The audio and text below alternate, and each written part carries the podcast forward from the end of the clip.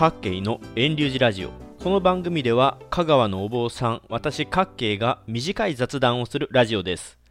今回は香川県に住むお坊さんの私が高知県にある牧野富太郎植物園とお隣の竹林寺に行ったことのお話です。四国は北の香川県東の徳島県西の愛媛県そして南の高知県の4つの県があります。香川に住む私は東と西の徳島県と愛媛県に行ったことがありますが南の高知県には今まで行ったことがありませんでした。香川の南には高さ 1000m 以上の四国山地があるので高知県に行くのはきっと大変なんだろうなという先入観もあって高知県に行くことがなかったんですね。ですがこの前私が所属している丸亀市仏教会で研修旅行があってその行き先が高知県の竹林寺と牧野植物園でした。高速道路を使うと1時間半から2時間弱で丸亀の市役所から高知県高知市の竹林寺や牧野植物園に着くことを知って意外と香川から高知県って簡単に行き来できるんだなって知りました。それで研修旅行で高知の牧野植物園と竹林寺に行ったので今回はそのことを振り返ってお話しします。高知市に行くならぜひ行ってみてください。さて研修旅行の行き先の一つが牧野植物園と竹林寺でした。この2つは隣り合っているので植物園と竹林寺はお互いに歩いていくことができます。牧野植物園とはちょうど160年前に生まれた偉大な植物学者の牧野富太郎博士に由来する植物園のことです。竹林寺は今から1300年ほど前の724年に開かれた寺で四国霊場の第31番の札所になっています。この2つが隣り合うようにあって無料の駐車場もあって車でも行くことができますしお遍路さんのように歩いて行くこともできます。駐車場は共有しているみたいなのでどっちに車を止めても良さそうだったのはいい点だなと思いました。それで牧野植物園ですが私の一番最初の感想はとにかく立派広いなあという印象でした。入り口入っていきなりいろんな種類の植物が自然に生えているかのように管理されています。植物一つ一つに植物の名前や学名や生息分布を知らせる案内板があり中には補足説明しているもの細かな説明しているものもあります。一つ一つの植物の違いを見ながら園内を歩くだけでも楽しかったです。中でも黄色い彼岸花が点々と咲いていたのも印象深かったです。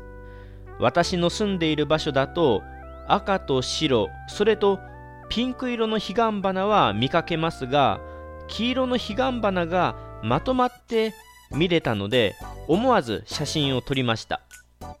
本当に敷地が広大でただ散歩するだけでも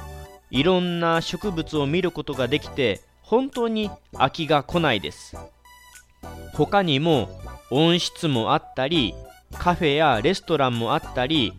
私は今回行かなかったですが図書館もあるようで一日いても楽しめる場所でした。またこの植物園の中には牧野富太郎さんの生涯を知ることができる記念館もあります。園内の記念館は自由に入れます。これがまた素晴らしくて牧野富太郎さんがとにかくすごい人物だったことが分かります。記念館でその生涯を振り返ると植物に対する情熱がとんでもなかった人物だということが分かりました。牧野富太郎さんは二十歳を過ぎると今でいう東京大学の植物学教室に出入りするようになります。また植物一つ一つを細かく細かく観察して標本にして高知や日本の山々を巡っていろんな植物を図と言葉でまとめ上げていったのは並外れた忍耐力がないとできないことだったと思います。それに文字や図が本当に綺麗でした。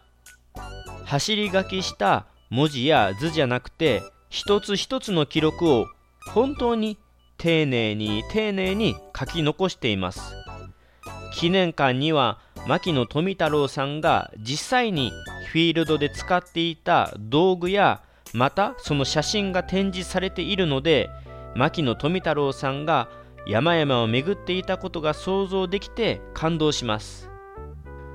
植物の研究にお金を惜しみなく使っていたようで生活に困っていたようで生涯に18度も引っ越ししたようです。またカーネギー財団に資金の補助をお願いしその時の手紙も展示されていました。牧野さんはやがて著名な人物として知られるようになり90歳を超えて東京都の最初の名誉都民に選ばれたり病気で伏せていた時には全国の子どもたちから励ましの手紙が書かれたという当時の新聞も展示されていました。また昭和天皇からお見舞いのアイスクリームが贈られたという記事もありました。牧野植物園とその記念館に行くとたくさんの植物を楽しめただけでなく牧野富太郎さんがいかに植物に熱意を持っていたのかを知ることができました。私では到底足元にも及ばないようなすごい人物だったんだなとその残したものを見ていくとひしひしと感じました。来年の2023年は NHK の連続テレビ小説で取り上げられるようなので混み合う前に行ってみてはどうでしょうか。植物園に続いてお隣の竹林寺にも行きました。竹林寺は1300年前の奈良時代の僧侶の行基によって建てられた寺です。行基は奈良の大仏を建てた聖武天皇の命によって全国を回った人です。竹林寺は非常に歴史のある場所だけでなく僧侶の学問の寺であったり土佐藩藩主の祈願寺というのもあって趣のある場所です。山の中でひっそりとしている中にも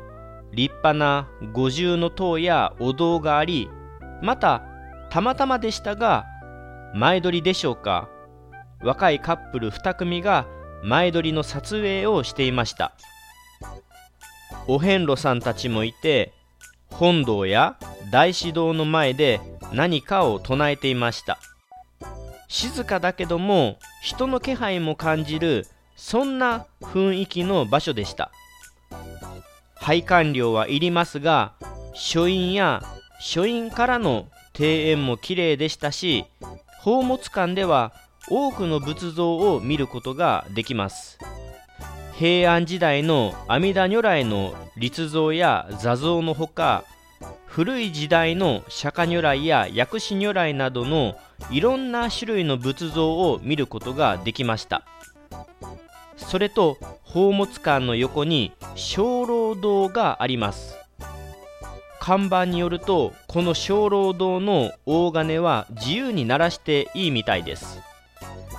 大金の下の地面に穴が開いているのでぜひ鳴らしてみてください。穴があると音がよく響くらしいのでそれはぜひ自分の耳で確かめてみてください。さてそんなわけで香川のお坊さんの私が高知県高知市にある牧野富太郎植物園と竹林寺に行ったお話でした。香川から意外と近くて2時間もかからず日帰り研修旅行にぴったりな場所でした。今回は行かなかったですが近くには太平洋を望む桂浜や坂本龍馬記念館高知城もあるのでまた別の機会にでも行ってみたいところです。